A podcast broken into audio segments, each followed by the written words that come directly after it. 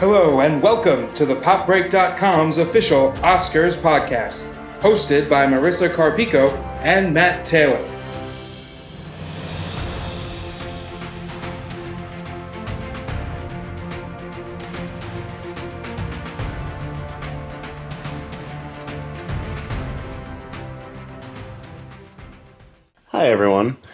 Matt Taylor, TV editor of the PopBreak.com, and this is the fourth episode of And the Winner Still Is. I'm joined, as always, by my amazing co-host, film editor of the PopBreak.com, Marisa Carpico. Say hi, Marisa. Hello. And we are here today to talk about the 1950s Oscars, which I'm very excited to do. I don't know if you know this, Marisa, but or listeners, but it is gay men are legally obligated to talk about the 1950s Oscars if they host a podcast. So I'm happy we're doing this now so that before I get any sort of notification that we haven't talked about it yet. but it is a really great year for film. Um, all jokes aside, it really has everything. There's communism, there's actresses, like established actresses facing off against ingenues, both on, on screen and off.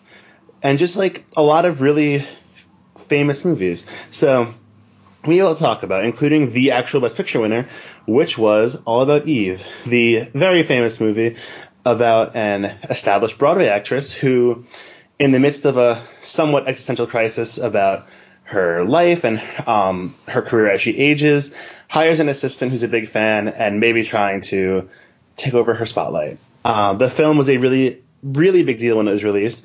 It still is tied with two other films for the most nominations an Oscar winning an Oscar nomination was ever received. It was 14 nominations, tied with Titanic and shockingly, I guess, like La La Land. I always forget that got that 14 nomination um, record, but um, and it took on Best Picture, and it's a really wonderful movie, and I'm excited to hear Marisa's experience with this movie. Uh, yeah, I um saw it. I think either at in college um years ago or shortly after, but in the same building. Um, and uh, watched it a couple times since because it's you know it's a classic. Um, and I think it, we might have watched it again during Bette Davis stuff. Uh, like you know after post feud and in a sort of Bette Davis uh, marathon. Um, and uh, yeah, it's it's a great movie. It's a lot of fun it's very interesting to talk about after Feud because, like, even though the I don't think the miniseries ever really touches on All About Eve, mm-hmm. if I remember correctly, it feels so inspired by it. yeah. Oh, so certainly. it's certainly. Yeah, it's very interesting.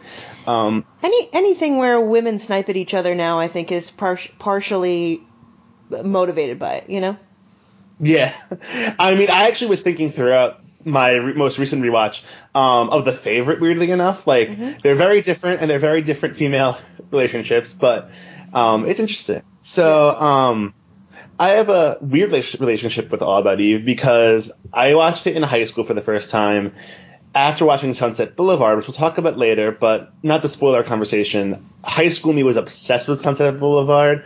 It was one of the first. Um, like old Hollywood 50s um, movies I watched, and it mm-hmm. really blew my mind. And I remember while watching it the first time being like, how could any movie have beaten this for Best Picture? And I sort of like angrily rented All About Eve, just being like, how could this movie beat Sunset Boulevard? And then I was like, oh damn, pretty good. Yeah. like maybe I, maybe I jumped to conclusions a little too quickly. Yeah. But um, yeah, I probably watched it at least four or five times since then. I actually own the Blu-ray, and it's a really lovely Blu-ray release. Um, yeah, I, I bought it so long ago that it was like I bought it on DVD.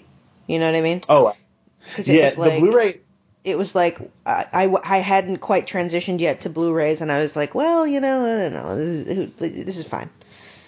Yeah. No, yeah, it's um it's a good release and the box art is great and I just I love a good box art. That's like honestly half my like reason I buy movies anymore. But um no, this movie's really really wonderful. Like I um watching it again for the for the first time in at least 2 years um last week when we were preparing for this episode. Mm-hmm.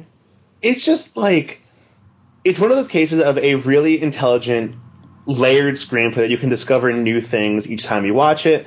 And I think what I took away from it the most recent time was just how like weird and dark it is. Um, like in a way that I never fully appreciated in my earlier viewings. Um, there's like obviously films from that era kind of have this reputation today of being like clean and very innocent and like representative of the quote unquote simpler days and everything. And the older movies that I really love more are the ones that are playing with that and like almost they have like these kinky or weird and strange undertones to it that um play with that expectation of what of like the innocence of that era in film.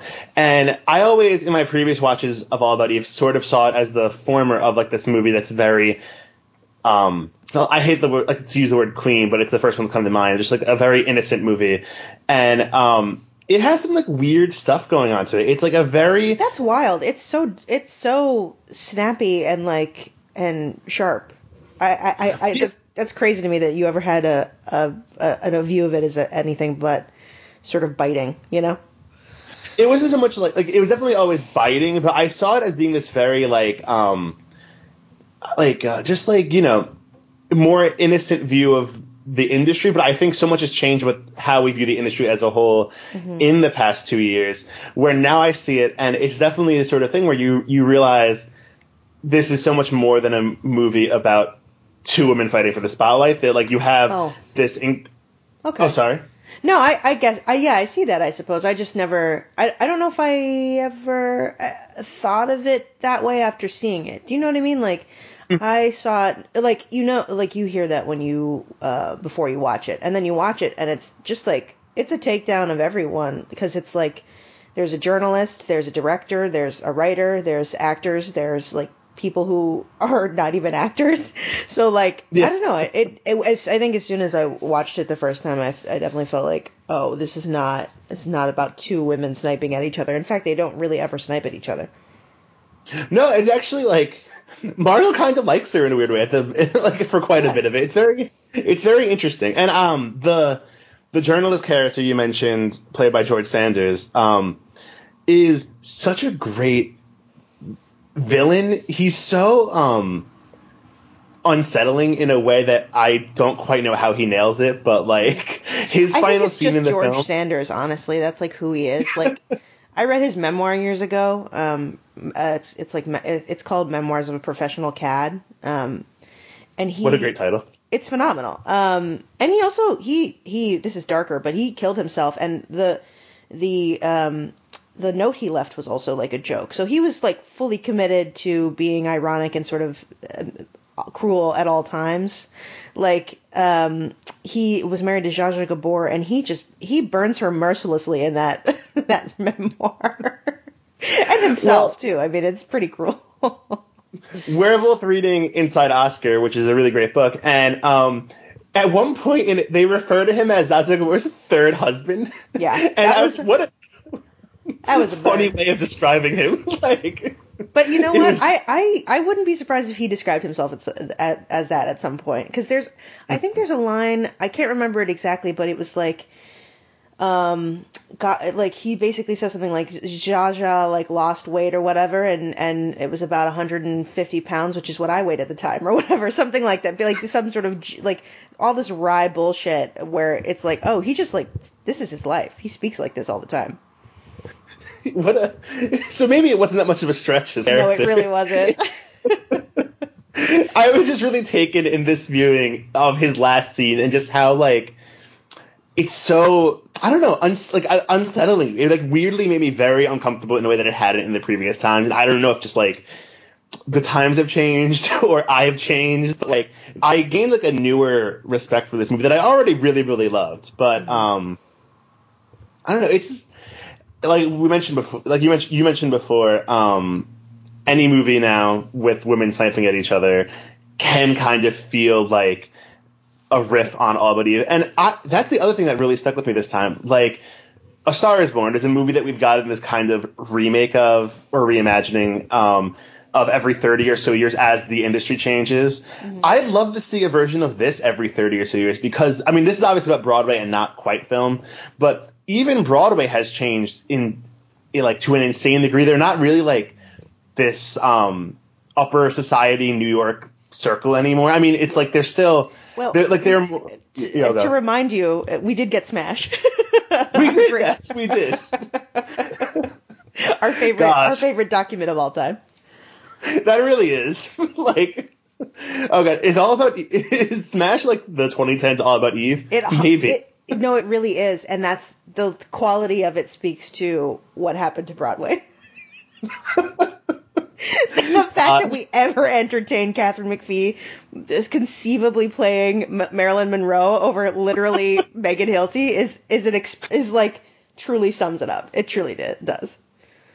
Marilyn Monroe, who is in this movie, and I have Yeah. seen this movie about five times, and every time she shows up, I'm still like, oh shit, it's her. like, I- I- I'm a great- big- I'm a big Marilyn fan, so I, I think at some point I did watch this because I was like, you know, I, various people I watched it. Like, I probably watched it again after reading the Sanders um, memoir, and then I probably I watched it again for Bette Davis, and I definitely at some point watched it for like, how much is she in this? Like, just out of curiosity for Mar- Marilyn. like and it's a great one scene performance like she i wish i wrote down the line whatever her last line is like something about like men that she has to appeal to never being attractive or something like that is so beautiful and i love just the savage one-liners throughout this movie. Um, it takes no prisoners, and it's funny that we we'll be talking about Sunset Boulevard in a little bit, which at the time had this reputation of being this like very dark and um, m- like I guess mean film about Hollywood. A lot of people in Hollywood were not very happy with it, according to Producers Inside Oscar. threatened threatened. Um, is it George Cukor?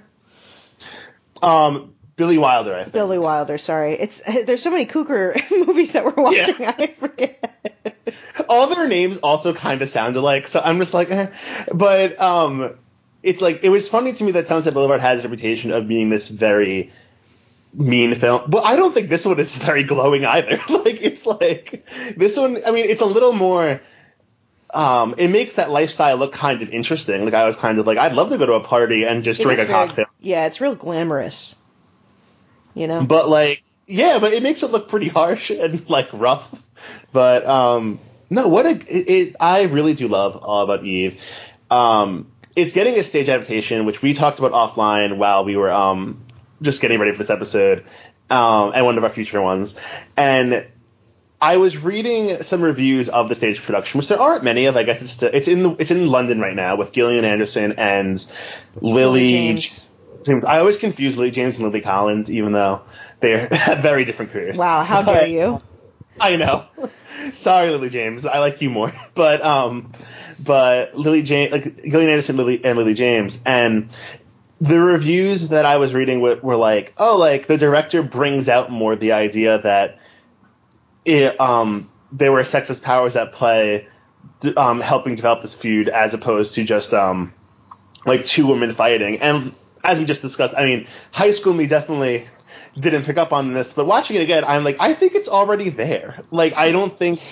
Yeah. No, go ahead. Go ahead. No, no. I mean, uh, that director is not someone I think is very good. So I, I th- I'm suspicious of any compliment to that director, frankly. like, you know what? I don't think it's him. It's probably Lily James and G- Gill- Gillian Anderson, two great actresses who are really fantastic in basically every piece of shit they've ever been in. So, like, please calm down. All right.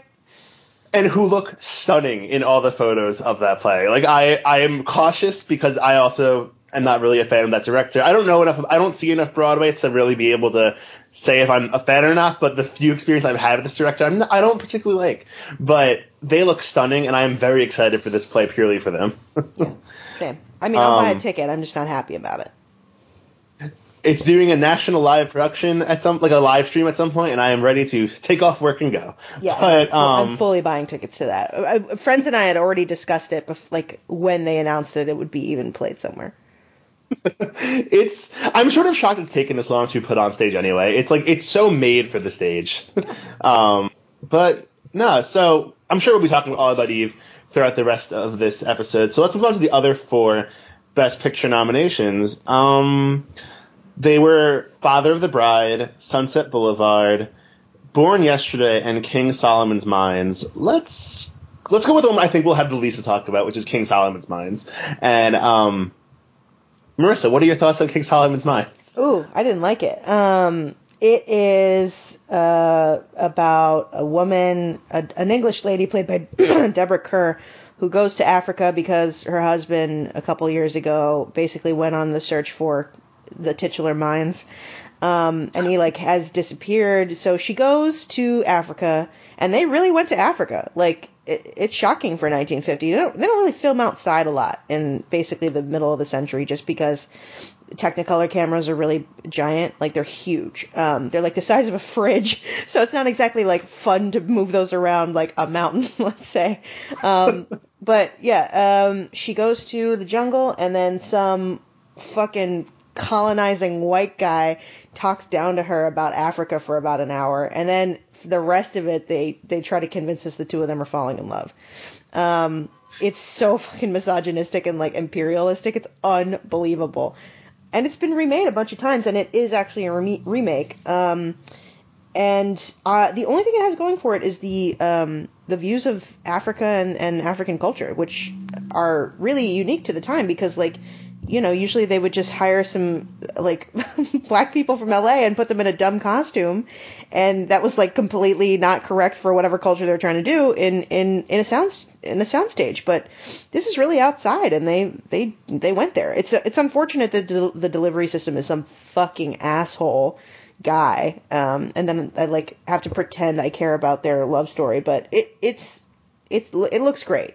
Cinematography is great. That's all I can say about it, really no, my two main points watching this movie were, like you said, it makes no sense for them to fall in love. He is oh. so mean to her the whole movie. There's that one scene where she's in a tent and some animal tries to like get into her ah! um, tent and she's she screams. He comes in. There are holes in the tent, but he like doesn't believe that there was an animal. I'm like, you're in Africa. Like, yeah. it's like, and then he goes outside to look at the fucking scratches in the tent, and he's like, well, why didn't you like call for me? She's like, I did, you motherfucker. That's why you're standing here. It's so annoying. I I was hoping the whole time he would die, but of course he does not.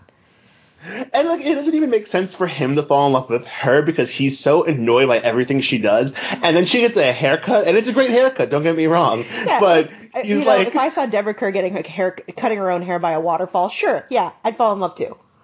it's just like, and immediately he's like, all is forgiven. She has short hair now. I, I am, I'm into so it. Stupid.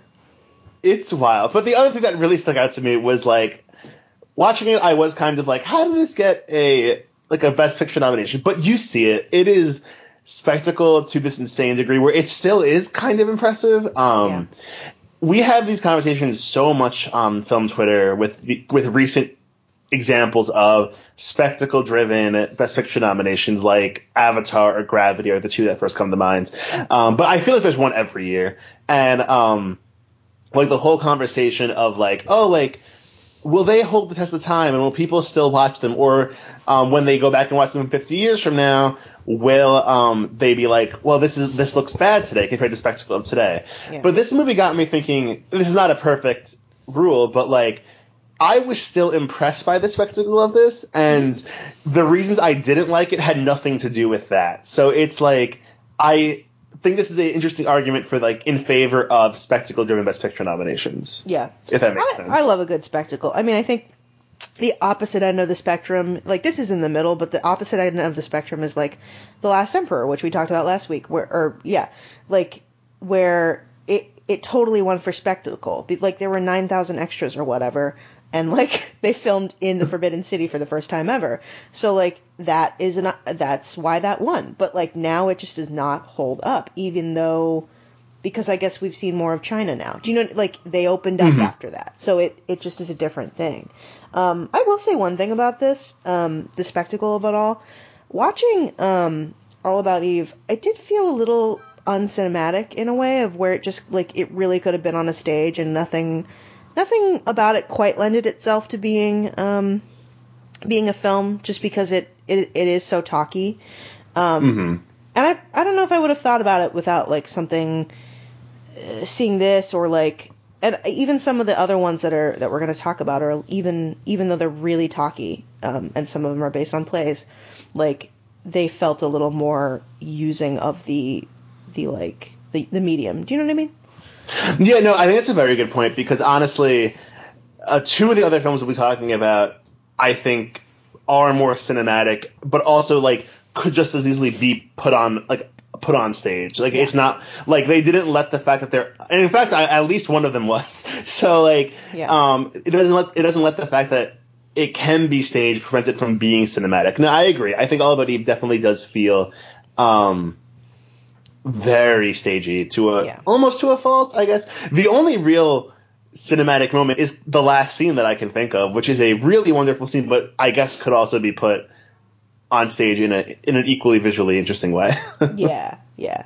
No, that that I think yeah that that last scene that you actually can do that on stage that sort of mirror thing because mm-hmm. the house lights are low, but that's such a technical. Never mind. you guys aren't here for that. it's fascinating though. Um, um, so let's. I guess there's nothing else really to say about King Solomon's Mines, is there? It's it's a movie. Yeah. It is. Watching it was was a rough experience. I was like, kept checking my clock, like, when is this over? Oh, okay, we're almost there. Thank God it was under two hours. I, I feel like I rate some of these movies that we watch um, on a on a level of how much am I screaming at the television, and this is like a pretty medium one. There actually is one more in this in this group that I screamed at more. I'm very excited to talk about that one. We'll get there. Um, assuming I know, I think I know what it is based you on Letterboxd. Yeah, but, you, you have an idea, yeah. but um, all right, so let's move on to one called Born Yesterday, which um, we'll definitely talk about a lot more when we get to the actress category. Mm-hmm. But um, it is basically Pygmalion, but or My Fair Lady, but like a 1950s version. um, and I think it's charming. I really don't have much to say about it. I like until we get to actress. I mean, like, like I'll just say I think it's charming. What do you think, Marisa? Yeah, it's fun. I mean, um, it's Judy Holliday's like big debut. Um, I had actually never seen Judy in anything, but she does. I mean, it's not the type was sort of around that sort of high pitched, talky, like dumb, dumb blonde sort of thing. Had obviously been around before. You know, mm. it's it's not like she created it, but it does feel like she influenced it in a huge way because like the whole time I kept thinking like, oh, this is definitely 100% like what Harley Quinn is doing. Do you know what I mean? In, yes, in, in the Batman cartoon. Um, and yeah, and I just, I guess I had never realized that. Like, I knew that Harley was a type that was being taken from this sort of like, you know, gun mall, um, like, like Gloria Grahame does that kind of thing all the time. Um, mm-hmm. so it's, it's not like it hadn't existed, but it's it's it's almost like Judy takes it and refines it and perfects it, and then becomes the standard by which everyone is compared afterward. Um, and like I I kept thinking like I didn't realize that there was a remake of this with um, our beloved um, Melanie Griffith as the Judy Holliday character, and I on, I wish I'd had time to watch it because like that it made so much sense of like oh yeah, Melanie is Judy but like darker. Do you know what I mean? No, uh, 100%. She basically created or or defined an archetype of actress that is still going on. Um, mm-hmm. I always confuse her with someone else, but she reminds me so much of Annaleigh Ashford, the oh, um, yeah, totally, yeah, who like is she's great. This is not shade towards her, but she's entirely just doing Judy Holliday in every single movie or TV show yeah. she's in, and it's wonderful. But it's just it's entirely because of her. Um, have you seen Adam's Rib, the movie that kind of made her like? No, I haven't. Yeah. That that also came out this year. Yeah. Um, it hasn't aged well, um, I will say, but uh, like in terms of its gender politics, are a little. Um, I feel like you'll be on TV a lot when you watch it, but um, it's an interesting movie, and she is she's quite good in it, and makes a lot with a part that doesn't quite make sense, but it's whatever. um, so born yesterday. I mean, it's it's charming. It's on Prime Video, people for um for free. You can stream it. Like yeah. if you have Prime, do it. It's fun. That's about all I can I can say about it. Yeah, it's it's cute. Um, you know, her and Holden have a weird like chemistry that works. Um, like as as he's a I guess we should tell people what it's about. Um, but it's uh she's the girlfriend of some like uh, gangstery type who comes to Wa- D- Washington D.C. to like um, get a bunch of um, uh, like politicians to help him get something done, and and then he they realize she's a dumbass, so uh, he like they like hire a journalist to like make her smarter, and then she becomes too smart, and like intelligence is great, and so is education, and it's a weird like I don't really know what to do with that narrative. I don't know if you felt the same way, but like the the like yeah, education is great, and you should mo- know more about your country, but like I should probably balk at the sort of like talking down to the girl in this, but like it's so n- not mansplaining in the same way that like King Solomon's Mines is. Um, mm-hmm. And she's like actually interested, and and I don't know, she just pulls it off really well. I mean, I think it's part of maybe it's just the performance that, that really does it, but um, no, I, I think it's been, a great point. Yeah, I think I should have been more annoyed with it than I was, and I I found found it pretty charming. But I don't actually know what to do with like all of the sort of like big ideas it's working with, and, and maybe that's just because of like I don't know things have changed. It's it's such a I don't know. So things have changed so much. Like I don't know if we're in a time basically where it's just like, well, we don't really. I don't know if intelligence could ever really win. you know I mean? Like it's not as convincing as it once was. Uh, I don't know. Uh, no, I think you made a good point. I think these sort of narratives, because they, they, I mean, we have so many films with this basic plot of, um, like quote unquote unrefined woman gets educated in something. I mean, My Fair Lady won Best Picture. We'll probably we'll talk about that eventually. Yeah, we're but, gonna have to, unfortunately. but like those movies, like My Fair Lady, which I haven't seen in years, but I remember liking it, and then Born Yesterday, they work, I think, because the actresses are so. Interesting and like the movie never makes you in, in Born Yesterday's case, the movie never makes you dislike Judy Holliday's character. Like it yeah. is like I don't think she you know, you might kind of chuckle at like the fact that she like is again like unrefined quote unquote like she's like has like that gangster girlfriend voice and everything that like the Harley Quinn voice basically. Um but like it's always very affectionate and the men who are teaching her are depicted as stuffy kind of and mm-hmm. like not exactly likable. So it's it's an interesting balance you have to find. I don't like.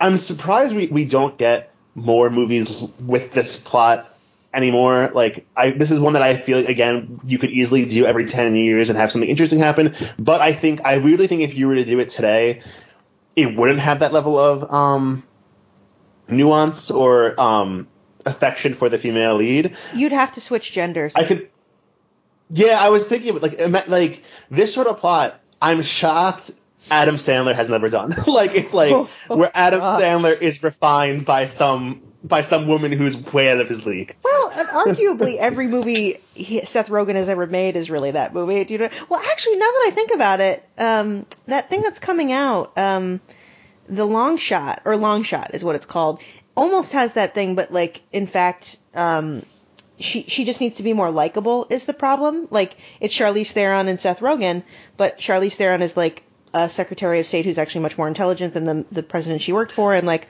all she needs to do is like f- be softened, which is actually kind of the only way you can keep the genders as they are and update that thing. Do you know what I mean? Because like the problem now isn't that women are intelligent; it's that they are hated for not being women enough. That is so true. That movie is kind of like this, and I'm very excited for that movie. I mean, I'm just like here for any studio romantic comedy, um, especially with Charlize Theron. And as someone who openly has an insane crush on Seth Rogen, I find it very funny that that this whole movie is about like like um, her being out of his league because I'm like, date me, Seth Rogen, instead. You're in my league, but. There's a lot to unpack, people. Lots to Sorry. unpack. but um, but anyway, no, that is a very true like comparison. I don't know. I'm so curious how that movie does and what um I know it premiered at South by Southwest. I think this weekend that we're recording, but um yeah, or last weekend maybe. Yeah, last weekend, yeah. In fact, uh, we have a South by Southwest review from Sean Cordy who will be um, on our next episode. Oh yes, yes, we do. We do. I did not read it. I don't read reviews before I watch the movie, but um, I um, I'm very excited for that one. I don't know. It'll be interesting to see how it's received and how. Yeah. Because I have seen some just just through tweets like some negative reception from um, female film critics. So I'm curious to see if this is going to be like a gendered yeah, divide. Think, that's what I mean. I think the the the, the problem to, to actually get back to our point is that the that narrative is tough to update in this in this climate realistically because it's it's really as as we've seen for the last couple of years it's not the women who have the problem anymore it's the boys who need to be educated Uh, it's going to be a very interesting comparison. Uh, we will return to it. We will have to talk about Longshot um, and discuss if it's this year's Born Yesterday or something that we want to forget. Um, but we'll talk about Born Yesterday again in a little bit when we get to Best Actress. Let's talk about Father of the Bride, a movie that has has been remade by Steve Martin. And I've never seen the remake actually, even though I think I guess it's kind of like a modern a modern classic, or at least probably- very affectionate. you know it's probably the kind of thing you saw as a kid but you were so young that you forgot it but if you watch it now it's like oh yeah i have seen this on television 45 times Probably. My parents are big fans of it, so I probably saw it when I was very young. Yeah. But um, it is like this one starring Spencer Tracy as the titular father of the bride, um, whose youngest daughter or um, whose daughter is getting married, and he has to deal with the experience of getting old and letting go of his daughter. Um, and all those typical things that I guess fathers feel when the daughters get married. I don't know. Not a Yeah. father, but um, I've been told. I've been told this is what they feel. um, like, I was shocked at how genuinely charmed I was by this movie, and um, I kind of went in with weird expectations because this is just the sort of plot that, as you could as you could see by the way I described it, I have no real interest in seeing. I'm kind of like. Maybe because I'm not a father, I'm just kind of like, get over it, dads. Like, like your daughter's grown up. But even though she's only 19 in this movie, and I fainted when she said she was getting married at 19. Yeah, and, But, and in uh, real life, fucking fucking Liz Elizabeth Taylor, who should, we should note, is only like seventeen or eighteen. So it's it's fucking wild. It's boys wild. I was having a bit of a quarter life crisis. And then Spencer Tracy says, um, 19 is way too young. I was 25, which is how old I am. And I was like, good joke. Like, the thought of getting married right now is a good joke. But, um, anyway, um, that aside, we can, we can unpack all that in another episode. Um, it's really charming and sweet and never really, um, comes off as, like gross or a weird at patriarchal all. disaster, which is what I was expecting. Yeah, it's like, in fact, I think they've really, I guess in an attempt, if I had to guess, like to appeal to modern young audiences, they kind of make the dad look like the silly one in the movie for being so quote unquote old fashioned, um, and wanted to get married at 25, um, for being so old fashioned, and like the daughter, while occasionally like having moments where she comes off as being like making mountains out of molehills. Like there's there's that one scene where she gets very mad at her fiance for something. Um, But where as like we the- discussed, she was in the right, and and fully, she was. fully in, within her right as beautiful Liz Taylor, like literally the most beautiful woman on the planet, to say, no, I don't want to go fishing in Nova Scotia for our fucking honeymoon. I want to go to Europe. That's insane. you know, I would leave my fiance too, no matter Yes. what, if they recommended going fishing. That fucking lunkhead is out of his mind. I don't even know who that actor is. Like I've looked it up four times, completely forget. He's a nobody, and he's getting Liz Taylor for the rest of his life. He better calm the fuck down.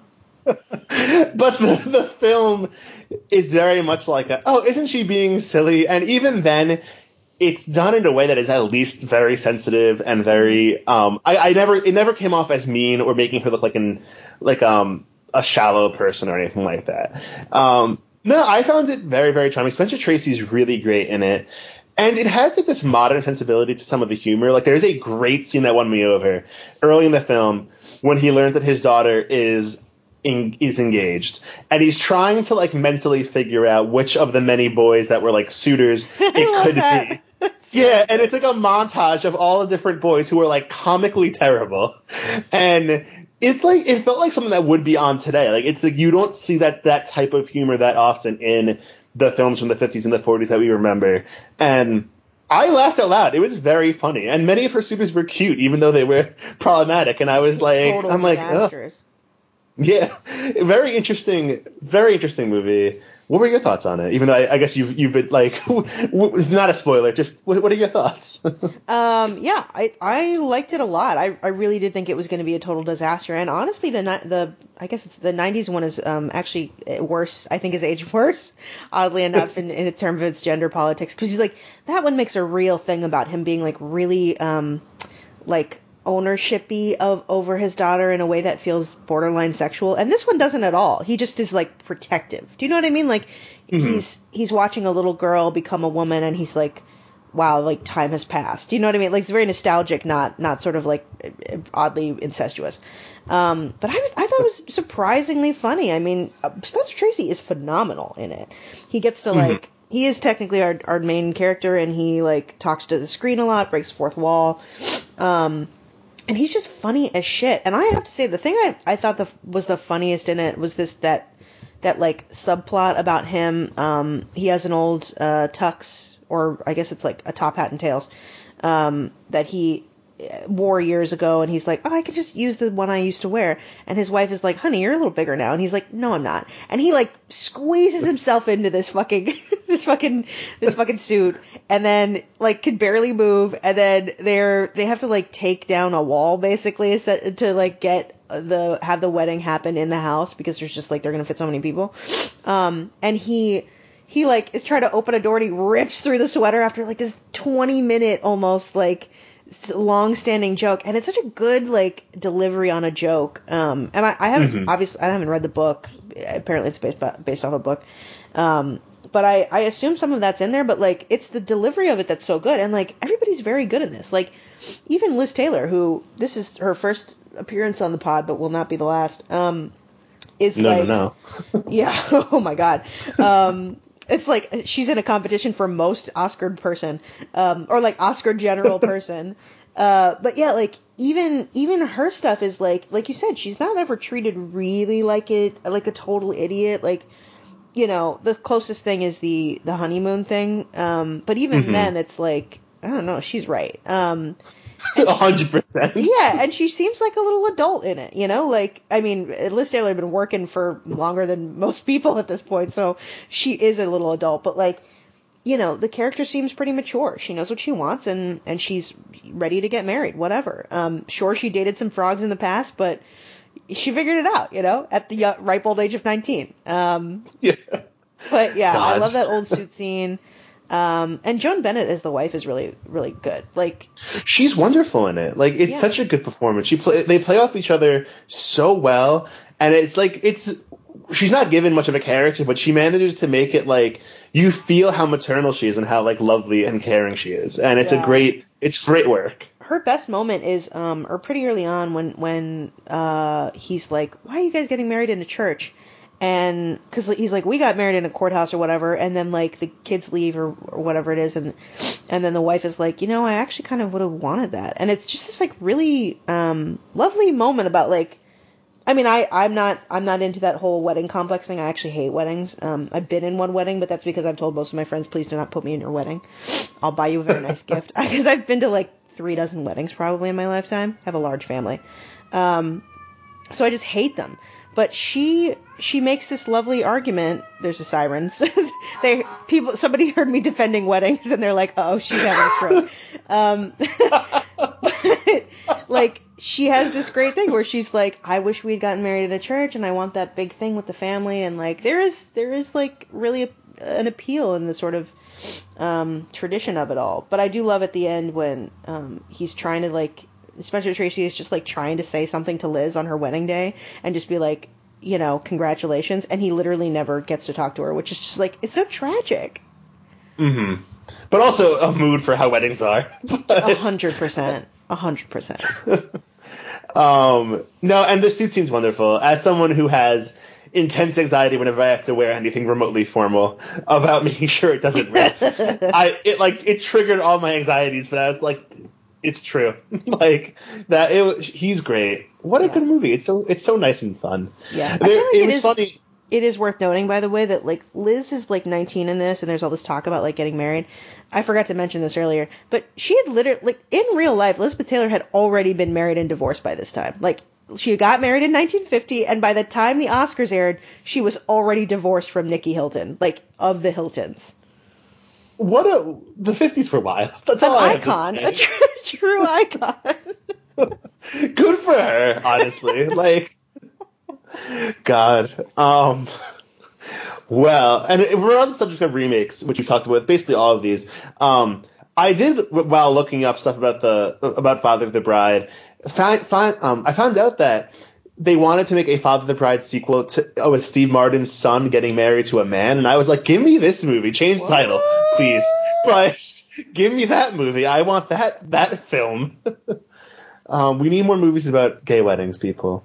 Um, anyway, our last film, the film I think we're probably going to have the most to talk about, is Sunset Boulevard, the classic Hollywood story of an silent film star trying to stage her, her comeback and the screenwriter who's begrudgingly, I guess, helping helping her do it. I've already gone on the record of being of loving this movie, but I want to hear Marisa's take on it because, as we we alluded to before, her Letterboxd review I think is very interesting. I was furious. Um, I love this. I loved this movie when I first saw it, and I've seen it like half a dozen times since then. There are a lot of things I like about it. Um, but the thing that struck me this time, post Me Too, was how much I hate Bill Holden in it, which I have never experienced before this moment. Like I, I was watching the movie going on a full journey of, um, for those who don't know what it's about, um, it's about this old movie star who, uh, or it's about this journalist who, in the first scene, he's he's murdered. He's floating in a pool, and you don't know who murdered him. But then we go on this journey of him meeting this old like silent film star, um, played by Gloria Swanson, um, and then befriending her essentially, and then um, basically just exploiting this old woman who is uh, clearly off her rocker and like misses the fame that she once had. Um, uh, into basically just taking her money so that he can pretend to write a Salome picture for her or edit her screenplay of a Salome picture. Um, and I don't know, I just I really hated him this time. He just seemed like like the the whole point of this movie is that it's this send up of Hollywood and and you know um Wilder got in trouble for that when he wrote it. But I it's not really a send up of Hollywood as it is a send up of the shitty men who just like dismiss a woman once she's over 50. Um in Hollywood. And Holden is that person. He's this mediocre screenplay writer who's never who's never really had a hit and he doesn't even write a good screenplay within this film. The only time he gets to write a good screenplay is when a woman comes in to doctor it. A woman who can't write her own screenplays because she's a woman. Um, like, it's, he's just this shithead who, like, sees an older woman who is literally like 55, by the way, um, and like decides like this is my meal ticket um and he's awful to her the whole time. He treats her like some ghoul which the movie sort of makes her into but realistically he's the meanest one of all to her. Like the when she goes back to the studio at one point like, mistakenly thinking that they want to hire her for a picture everybody is so happy to see her. Men directors everyone is happy to see her. It's this younger douchebag who like thinks he's God Almighty that is the problem. And the thing about it is, that's the guy who took over Hollywood. Is not this like, or, or really runs Hollywood. I mean, you know that that that idea of like the studio heads and everybody being nice to her is sort of a, a false. But it's like it's indicative of like this is the these are the assholes who like are in this industry and I was so fucking happy when he died at the end. I was like kill this motherfucker today. Like Please do it. he is the worst person. Um, it also doesn't help that Betty Schaefer, who is the girl, the script doctor girl, who like basically makes him think that he's a good person, um, is very much a, um, a like a Jean Arthur and, and Miss, Mr. Smith goes to Washington for me. It's like it's such a good as we have as I've previously discussed, I have such a like fan love of um like a girl Friday with snappy dialogue and a and a nice pencil skirt. So this was like again, I was like, get away from her, you bastard. Like I love Nancy Olson, and this is like one of the only things she did, basically. she's so good, so good in this movie. Um, and it's it's very interesting watching um, this time for me her like I mean it's a love story I guess, but it's barely a love story. Like her relationship with William Holden, and um, I was just like, you have a dorky fiance guy back home who's like seems sweet. Go date him. William Holden is trash, trash in this movie. Right, and he's But, like uh, her her her fiance is never literally mean to her face in the way Holden is. he's just like he seems like a dork. Like every time her fiance's on screen, he makes some bad joke, and I'm like, that could get annoying, but he seems sweet. I don't know, but um, no, it's very interesting to me watching this movie because I I saw your Letterboxd review and then watched it a few days later, and I was I was interested to go back and explore like who I thought the film was trying to sympathize with or make the audience sympathize with because it's something that truly like I never really paid attention to before. I and I never particularly sympathized with anyone in it. I more just was kind of like wrapped up in the whole experience of the script and the sets and everything. Um, but I do definitely think like William Holden's character is just so hateable in this movie. Like he is such a dick, and I love love the scene when uh, Gloria John Gloria Swanson um, goes back to set and like you see the real disconnect between the people that remember her and are just so happy to see her on screen and the people um, who are younger or coded as younger and like aren't particularly moved by her being there and it's such a lovely moment i love the way and he's playing himself which is kind of insane to think that i mean maybe i'm just misinterpreting his presence in this movie No, I think but, he is. um, I think he is. like you have Cecil DeMille in this movie in that scene, really in my mind coming off as someone who's like the power player in Hollywood who has like this insane amount of, of control as to who can have can be relevant and who can't be. And he comes off in my mind, maybe just this is just a modern one, looking bad almost. And it's sort of fascinating to think that like this was the version of Hollywood he was he was uh, um, Billy Wilder that is like spinning for a movie. It's fascinating, and I think really ahead of its time um, because even today, like the whole joke is that um, the Academy loves Hollywood movies, but uh, and I mean I think that's hundred percent true, but Yeah, they do love to a little bit of navel, navel gazing for sure. Yeah, but the movies that resonate today are the ones that are either glowing depictions of Hollywood or if they're not glowing, are a little more um like I like you know, you know, negative but not incredibly negative. Like it's like a few acknowledgments of like, oh, there are problems, but there's so much good stuff in Hollywood. And this Right, it's one just like realistic about the, the the pros and cons realistically. and this one like the everything from the sets especially in um the the Nor- Norma's mansion it's like this distorted dream vision of Hollywood and it's very interesting the last scene the famous scene of her descending on the stairs is gorgeous like Yeah, w- it is incredible. a gorgeous weird deeply unsettling well acted moment that I fully love and I still don't know if I necessarily sympathize with. I mean, I sympathize with, with Norma's situation as a whole and like the forces at play. And I think you see the misogyny, like the the misogyny that plays into her um, not being able to have a career after Silent Pictures went away and she became what turned 55, but uh, which still happens I guess today. So we shouldn't laugh. Like like I like I think it's there's like no there's like three actresses over 55 that are relevant and they're all fighting with Meryl Streep. Right. But, and they all are um, in Big Little Lies because they helped each other get there. you know what I mean? It's Yeah. fucking wild. They're not over 55, but you know what I mean. I mean, they, they have been on the record saying they did Big Little Lies because they're not getting movies anymore, which is insane. But um, they're like they're 45 maybe. But Yeah. um, God, Hollywood. but um, no, I I really do love this movie. It has aged very well for me. Um, we should talk about our girl Glenn. um, Oh, yeah. is staging a remake of this. Ha- well, have you ever? So Glenn Glenn Close, for those who don't know, um, I almost said Glenn Coco, and that would have been very embarrassing for all involved. Um, Glenn Close um, did a musical adaptation of Sunset Boulevard on stage by Andrew Andrew Lloyd Webber, Yeah. and and um, she's revived it once or twice since then. Like since the original, Yeah. I think. I think the original was in the 90s, and then it was very recently that brought back to Broadway, like 2016, I believe. Um, have you ever seen her on? Or have you ever seen any production of it on stage? Or No, I am. I am. My my my relationship with Andrew Lloyd Webber is evolving, and I think all of ours is. um, Yes. I, I think we're all realizing that the 80s and 90s were a very different time, and musicals were bad.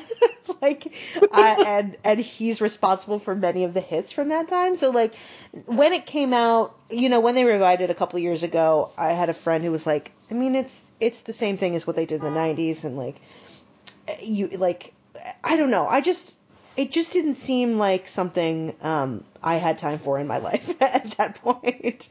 Um, I kind of regret that now. Although if it, it gets made into a movie, who cares? You know? it seems like it's finally happening. Like they're finally making a movie of it. It's been rumored for so long, and so many different directors Yeah. um, have been attached to it, including Ryan Murphy, which would have been amazing. But um, like now, it's I don't know how to have the name. of it. It's someone who's never worked in film, just stage, and um, I think the narrative is there now for her for them to finally actually put the money towards it because It does she feel like wants there's an a yeah. I was gonna say it does feel like an industry wide push to get the woman an Oscar. Like they're like, all right, we did this now, we're done. We have to get we we just have to do it. it it's that's it. We're done.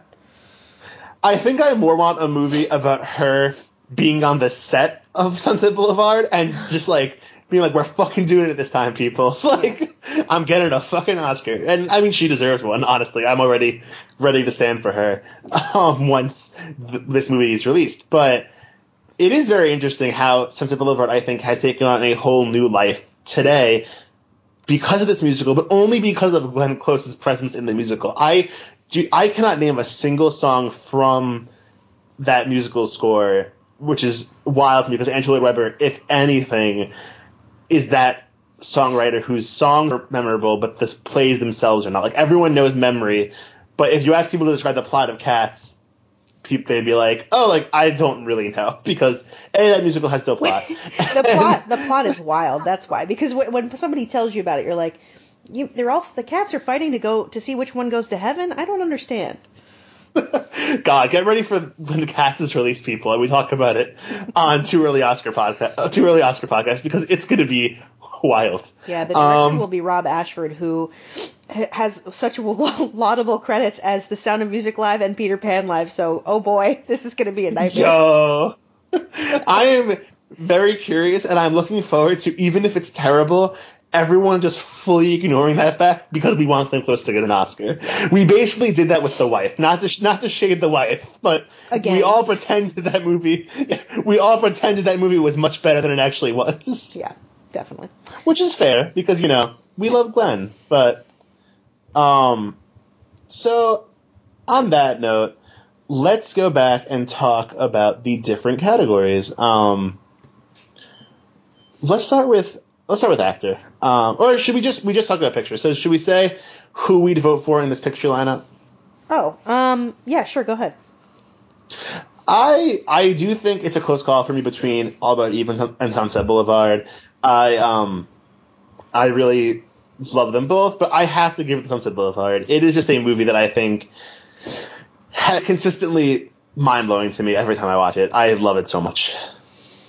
Yeah, um, I don't, I, I'm a little, I'm on the fence on this one. Um, I think it has to be all about Eve, um, just because I was so angry at, um, at Sunset Boulevard. But I almost kind of want to say Father of the Bride is the one I kind of have the most affection for at this moment, which is weird. I mean, I think it's just because it's new. Do you know what I mean? It's like a recency bias kind of thing. Um, but yeah, either either one of those, I I, I think it I, inevitably has to be All About Eve because All About Eve is like indelible. Uh, there's it's everybody is playing at like hundred percent. You know, all of those actors are perfect in it. So yeah, it's All About Eve. Good, it's a good lineup this year, um, and a lot of comedies, which is so rare. I, I mean, I guess like Sunset Boulevard and All About Eve are comedy adjacent, Yeah. but if we were living in a Golden Globe era, they'd be submitted in comedy. um, actor in the leading role, the winner for that year was um, Jose Fer- Ferrer um, for Cyrano de Bergerac, which I actually watched for this podcast. Um, and the other nominees were Louis Calhern for The Magnificent Yankee, William Holden for Sunset Boulevard, James Stewart for Harvey, and Spencer Tracy for Father of the Bride. I have never seen Magnificent Yankee, so I have to rem- remove that one from consideration. But I gotta give it to Spencer Tracy. I think Spencer Tracy is so so funny in this in Father of the Bride. What about you? Same. I totally agree. It should be Spencer Tracy. Like I didn't I didn't see Cyrano, um, but I, I am comforted to know that you would also choose Tracy because he's just so good. It's like a, a fabulous role. Fabulous. He's so good. Comedic performances, which we're, we're like getting a lot of buzz, like um buzz on Twitter this week. There was that trending meme of like, what comedic performances would you nominate for an Oscar? And this is one that I'm like, I mean, it was nominated, but it's it's funny to me that it didn't win. He should have won. He should have won. Um, I will say Jose Fer- Ferrer is pretty good. Cyrano de Bergerac, de Bergerac is a weird movie. Um, and it like I was shocked if you, shocked to know it was from the 50s because um the if, if you told me it was from like 1932 I would think it's real because it, it is one of the most dated movies uh, like look, to look at that I have watched in recent memory. But he he's good in it and I like William Holden in Sunset Boulevard. I am not a fan of Harvey. That movie for some reason really rubs me the wrong way. Have you ever seen that? Um, I don't think I have actually. there's a lot of affection for it. I think revived when, um, what's his name? Um, Big Bang Theory guy, Jim Parsons, um, revived it on Broadway. Oh, And- that's why I know it. Okay. Yeah. And I, so I watched it when that was happening, and I was like, I don't get it, but I'm happy people like it. Good for, good for those who do. It does seem like fun Donnie Darko. Do you know what I mean? Yeah, watch that double feature. um, actor in a supporting role, the nominees were the, the winner was George Sanders for All About Eve.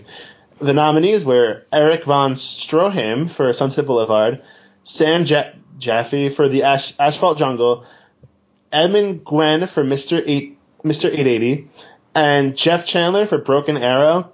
I've only seen All About Eve and Sunset Boulevard, so I feel weird voting, but I'm George Sanders is on another level, and I'm gonna give it to him. Not, yeah, I'm not going to take it from George Sanders. I love George Sanders. He's he's great. He's a he's a bitch in this movie, and he is a bitch in real life. By the way, I looked up his um his uh, suicide note. It's literally I'm gonna I'm gonna just read it.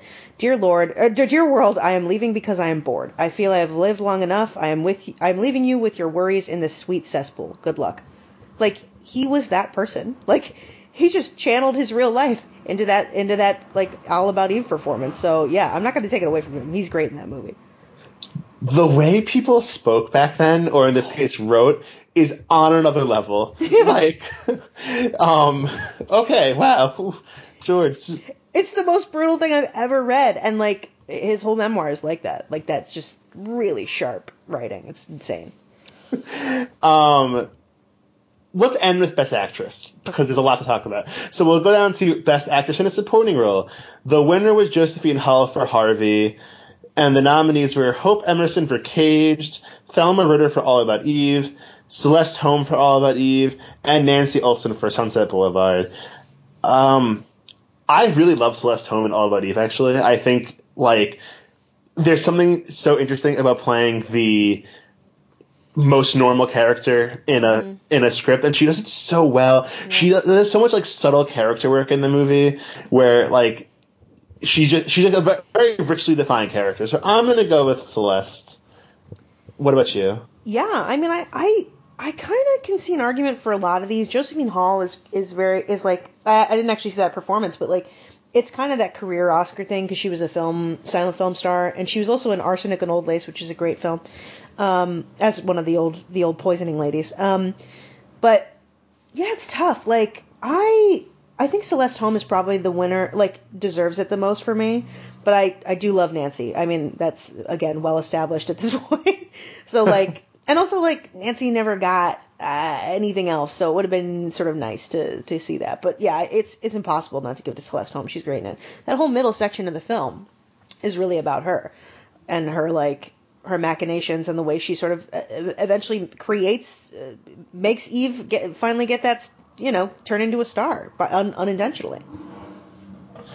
She's wonderful, and Nancy Olson, a very good performance. And it's like she has them. I mean, she and William Holden have the more like straight characters to play. Like, and she does such a wonderful job. A great ingenue performance. Um, so now let's talk about the ladies. Oh, we gotta Um, talk about talk about director. Oh yes, yes, yes. Um, hold on. IMDb does not have it right after the acting, which is very rude. Um, the nominees for best director are the winner, Joseph Mankiewicz. f- Ma- Ma- I hope I'm pronouncing that right. I'm terrible Yeah, at pronouncing it. Yeah, I'm sorry. it. oh damn. Okay, good. Good for me. I'm gonna celebrate. Um, for All About Eve, Carol Reed for The Third Man, John Huston for The Asphalt Jungle, um, Billy Wilder for Sunset Boulevard, and George Cukor for Born Yesterday. I am going to go with Carol Reed actually for The Third Man, which is a movie that I fucking love. Yeah. And it, it's insane to me that the first time we're bringing it up is an hour into our podcast. Truly, no, a hundred percent. I fully agree. It's the one of the most well directed films of all time. It's insane that Carol Reed doesn't win it. Like Mankiewicz probably wins it for also writing the film. Um, like it's a combo. You know what I mean? Like the fact that he conceived of this whole thing is incredible. But yeah, it's a hundred percent. Carol Reed is the best director in this group. Third Man is so good. That movie fully blew my mind the first time I watched it. We watched it in um I took um for as an as like an elective when I was in college. I took a screen a screenwriting course just for fun. Yeah. And the professor who actually wrote a Brie Larson movie from before she was famous. Um Is it short term Um, twelve?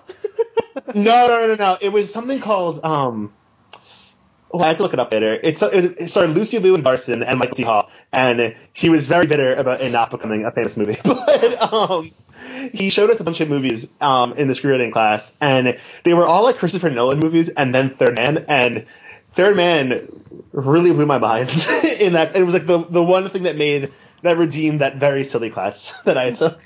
Um, but no, great movie and a pretty good lineup. I've never seen the Asphalt Jungle, but um, it's cool to see George Cukor being nominated for Born Yesterday when like comedic films rarely ever Yeah. get that attention. And I mean Billy Wilder, I I will never begrudge him a nomination. I love him.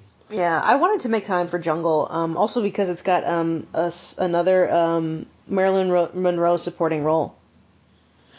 Yeah, I I need to um check that one out. Eventually. There's a lot a lot on here that I would love to check out, including Samson and Delilah, and um just because that was brought up a little bit in Inside Oscar, and I was I was happy I got the time to watch Cyrano de Bergerac, even though it ended up being so whatever to me. Yeah, I Uh, actually ended up watching another like extra film that we'll we'll we'll talk about. You know, it's it's hard to watch all these films, people. Yeah, we got jobs, people. We try. Thank you for listening. Um, so now the ladies. Best actress in a leading role. The winner was Judy Holliday, who um, I think is sort of fascinating. Was like around the time this movie was released, linked up to the communism scare going through Hollywood, and there was like a pushback against her because they thought she might have been a communist, and then a lot of rallying in Hollywood because she wasn't. And I just love that whole era of just like wild, wild fear about communists. I wish we had a better movie than Hail Caesar to sum it up, Eh, or Trumbo. God. Um, Oh God, Trumbo towards- is bad. Yeah. shade towards the Coens and people trying to be the Coens. Um, but I do. So Judy Holliday won.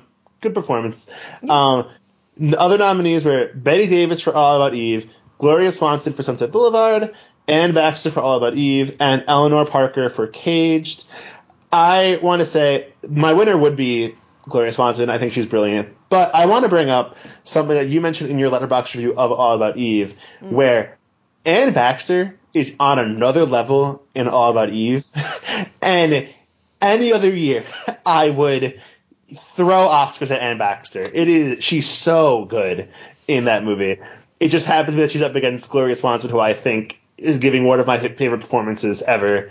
Um, and I mean, like, it's again, it's I mentioned at the beginning, this is a very gay year for the Oscars. They're all gay years, but this is a very gay year, and it, that like it's just an iconic performance that queer men have adopted as their own in Sunset Boulevard, and I love her to death. But Anne Baxter, amazing! What a year! If we had to have a tie for Best Actress, should have been this year, Yeah. I even though neither of them have won. Yeah.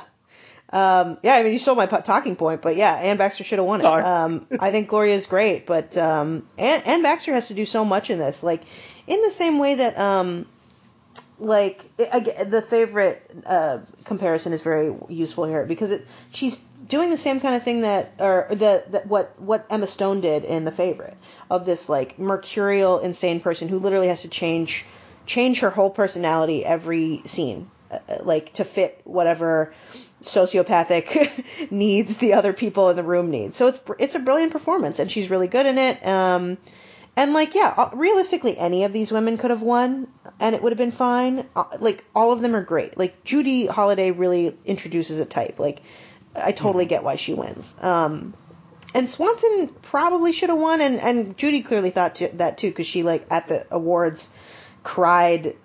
like could not stop crying because she felt so bad about winning it over Gloria Swanson, um, and they were like in the room together. Um, so like that's that just sucks. It's really tough, you know.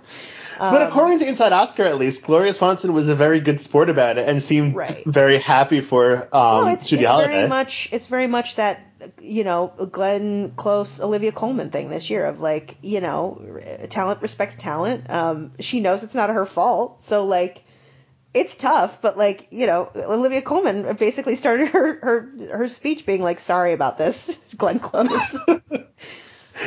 I love when people on award shows apologize to the person who everyone thought should win. I think my favorite, it's not even in the Oscars, but when Adele apologized to Beyonce for winning Album of the Year, I was like, this is amazing. Everyone like, felt that. They were like, uh, what the fuck is going on? And then she was fully like, no, you made the best album of my whole life. I don't understand what's happening right now. Um, yeah, no, I, I, mean, I still think, I still kind of would have chosen Anne Baxter just because I think that performance is so great. Um, but yeah, I mean, any of those women could win. It is what a year! I, every I feel like every year we've talked about so far has been such a good year for actresses, and I don't know. I just like how could anyone care about the boys for Oscar season when you have the, when you have ladies giving these wild performances? Um, oh, love it. Bette Davis, amazing. We'll talk about her. Either her or Elizabeth Taylor we'll be talking about the most, I think, as we go through these years. Yeah. Um, so the final categories we really wanted to talk about, as we always do, we highlight these um, some other uh, different nominations. We want to talk about art direction and cinematography because in the 50s, or at least in 1950, I did not see what year they stopped doing this. Um, they separated those categories by black and white and color.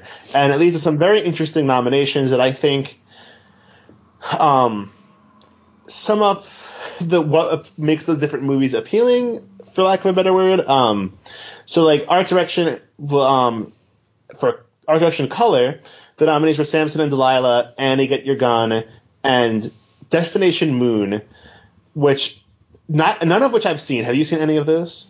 Um, let me r- look at that list again. Um, I've seen Annie Get Your Gun.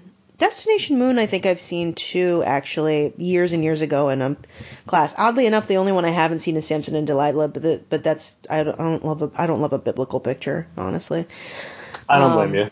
But I, I, I feel like that one I'm, probably is. I'm not surprised it won though, because I'm sure there's crazy shit. I mean, realistically, at some point he has to bring the whole city down over his head. So I'm sure the fucking art direction in that is incredible. And, and all uh, those pictures always have great um, art direction. You know, they have to create a time period, and and they're all done on studio sets for the most part. But um, you know, they're colorful and they're they have to do this crazy shit, and it's all like period stuff. So yeah, I, I can totally understand why that won. The biblical pictures of that era have some really stunning sets, and I'm very excited to talk about some of the other ones as we move through these years. Um, in terms of art direction for black and white, there's Sunset Boulevard, which was the ultimate winner, All About Eve, and the Red Dan- Danube. Uh, Danube, ooh, I, Dan- Danube. Danube. Okay. Have you seen that one? Uh, no, no, that's actually the only one I haven't seen in the group. Yeah. It's great that Sunset Boulevard got on there because what a set. Um, I'm a little surprised with all, like all of the Eve sets never particularly struck me as being something worth writing home about, but I guess um, there's something to admire there, maybe. yeah, it is a little odd. I mean, maybe they just need. I I I, I might have chosen if I had to pick a black and white picture, I probably would have chosen a, a Father of the Bride, realistically, um, mm. over over All About Eve because there's there's just more going on in in every you know the the set is such a thing. Um, but mm-hmm. yeah, Sunset Boulevard totally deserves it. I mean, it's those those old houses existed, um, and they still exist, obviously, in the Hollywood Hills. Um, and like you really get the sense that like it's it is Dracula's mansion, but it is also really a um, something that a, a, silent film star who wouldn't would have been making fabulous amounts of money because taxes didn't exist then for that kind of thing.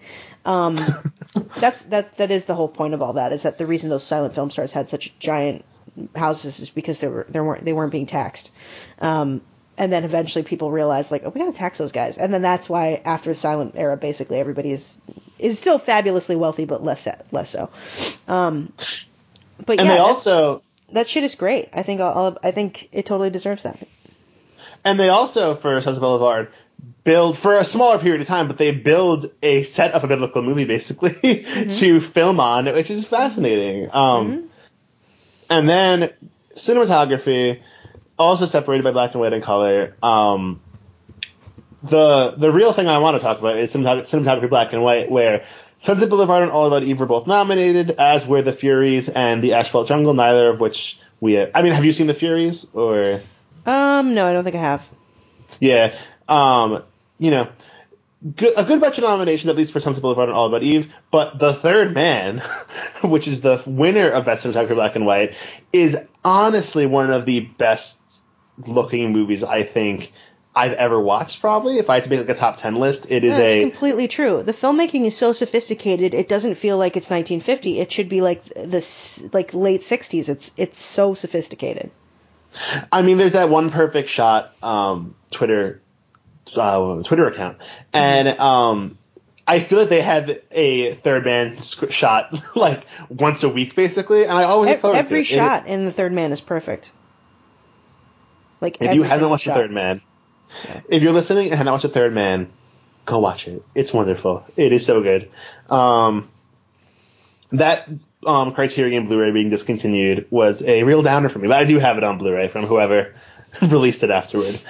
Um, and then cinematography color, King Solomon's Mines won, and uh, beating Annie Get Your Gun, Broken Arrow, Samson and Delilah, and The Flame and the Arrow.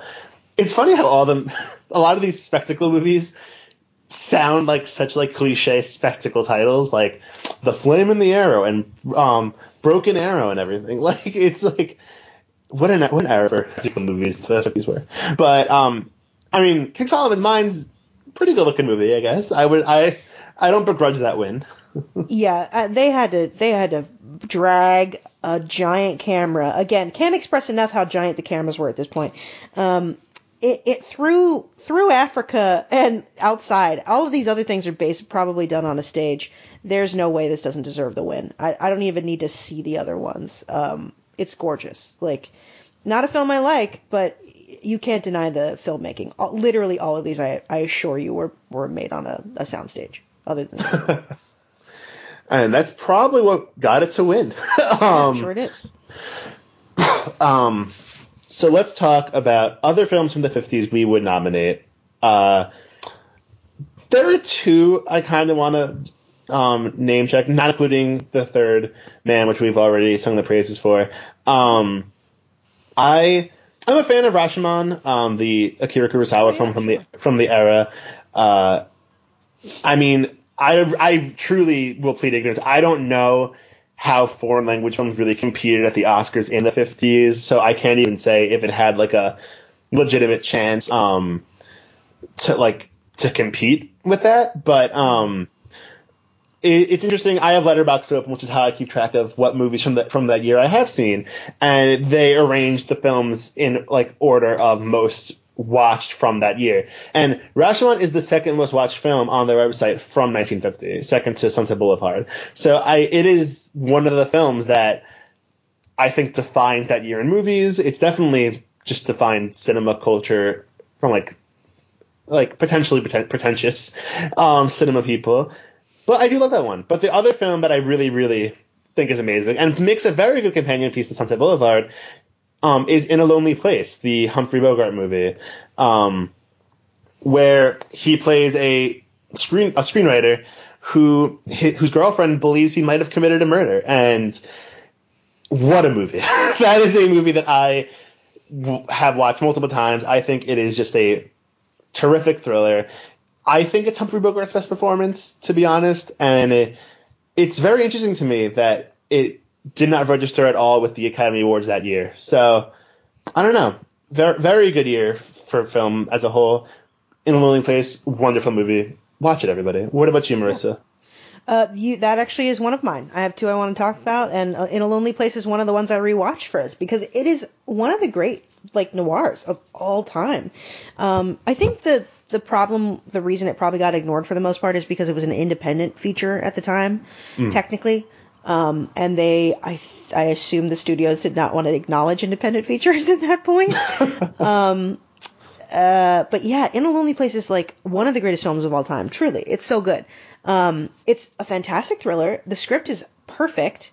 Um, I think you're right about it being Bogey's best performance, and Gloria Grahame gives an all-time great performance in it because at this point in her career, she'd been playing gun malls and like, um, you know, bad girls, but she is kind of not the bad girl. She is bad. You know, she'd done bad shit, but she's like, she's a good, she's like technically like, you know, being possibly corrupted by her uh, possibly murderous boyfriend.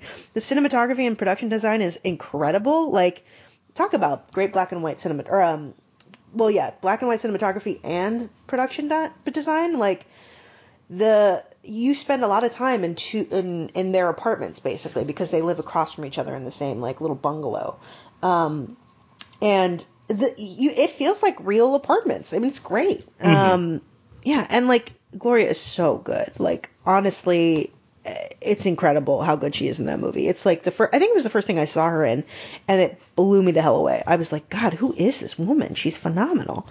Um, and yeah, like Nicholas Ray, Nicholas Ray directed it perfectly. Although it, is, there's this funny moment where there's this, um, I always think of it because I saw it in a class, um, this way, but there's a moment where, um, they break the 360 degree rule, but the movie is so good that you don't notice. So like you, like somebody taught it to me, basically being like, um, this movie is like they there are rules about filmmaking and but you can break them if your film is good enough. And this film is good enough to break the 360 or like I'm sorry, not 360, 180 degree rule. Like fully breaks it in the middle of a very intense scene, but you don't even notice it because it's just you're so compelled by the performances and everything in it. Like it's just a great movie. Um, but the other one I also watched for this year um, was Silk Stockings, which is a musical um, starring Judy Garland and Gene Kelly. And Judy, like they had to, they had to just. sh- This was it was a movie that was like going to be her last MGM picture, um, and she they like basically like in order to support her way through it because she was having she was in a pretty bad place at this point. Um, basically just surrounded her with like friends of hers to get her through this final picture, and it's it's a uh, for some reason I had remembered it as not being great, but it's mostly great. Um, it has the infamous um, "Get Happy" uh, number, which everybody has probably seen. Um, and she Hopefully. looks yeah, right. At this point, like, pause the podcast and watch the goddamn Get Happy number for fuck's sake. um, it's like one of the most brilliantly directed musical numbers of all time, and there's a lot of really good musical numbers in it. Um, it is, it's funny, and Judy's great in it, and uh, yeah, it's it's a great little musical. I I I encourage people to watch it. Um, I can see why in this year it didn't get nominated though, because it's like, look, look at this year. Like, certainly of the two, In a Lonely Place makes a better argument for itself. But it, it, the Silk Stockings is a lot of fun. Or not Silk Stockings. I've been calling it that the whole time. It's Summer Stock. what am I saying? I've been watching Silk. I wa- we talked about Silk Stockings the other day because of Ninotchka, um, and I also rewatched it. and It's boy, it's bad. Um, it's called Summer Stock. That was my bad. Sorry, everyone. Um, too many stocks, uh, stock musicals. I was I actually was like looking up silk stockings as you were talking, and I was like, I was like, oh, I don't see Judy Garland in the cast. But then Yeah. uh, I was like, maybe it's an IMDb thing, and then I, and then uh, that makes sense. Okay, cool. Yeah, no, it's fully I- it's fully summer stock, and I was looking at it the whole time. But I I watched Silk Stockings like last night out of or the other night out of curiosity. I was like, yep, still bad. w- we we stand Judy though. It's okay. Yeah. Um, anything she wants to sing in, let's let's do it.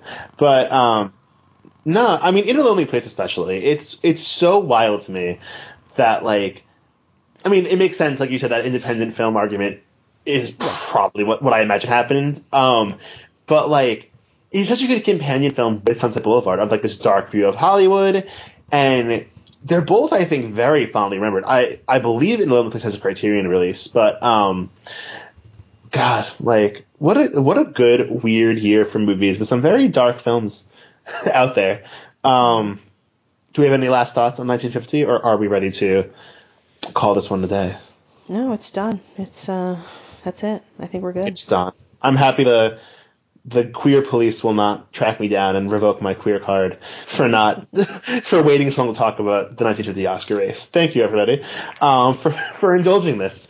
But um, so Marisa, where can people find you on social media? Uh, I am at at Marisa Carpico on Twitter and also at my name everywhere else. Um, yeah, as long as you're spelling it right, you should find me. there we go. Um, uh, you can find me on Twitter at Matt Not Matthew One, or on Letterboxd at Matt T. And if you're watching these films along with us, which I hope you all are, um, you you should prepare to talk about or to listen to us talk about the 1967 Oscar race next, the year of The Graduate in the in the heat of the night, and um, fuck, why can't I play um, The Graduate? I, I, think I said that one already, but whatever. Bonnie and Clyde, yeah. Bonnie and Clyde. People yes. can look it up. They're, they're, the internet exists. We don't need you to fucking tell. You know, like you could you could figure it out. You goddamn losers. Um, but yeah, we'll be doing that next week, and uh, we're gonna have our first guest. Um, we, we got a lot are. of guests coming up, but this is our gonna be our first one, and it's um, Sean Cordy, who I talked about um, writing the uh, the long shot earlier. But uh, yeah, I'm excited about it. We're very excited. We're gonna we're, we're opening up the table to some other people, some other voices. All right, everybody. Thanks for listening. We good. All right, perfect.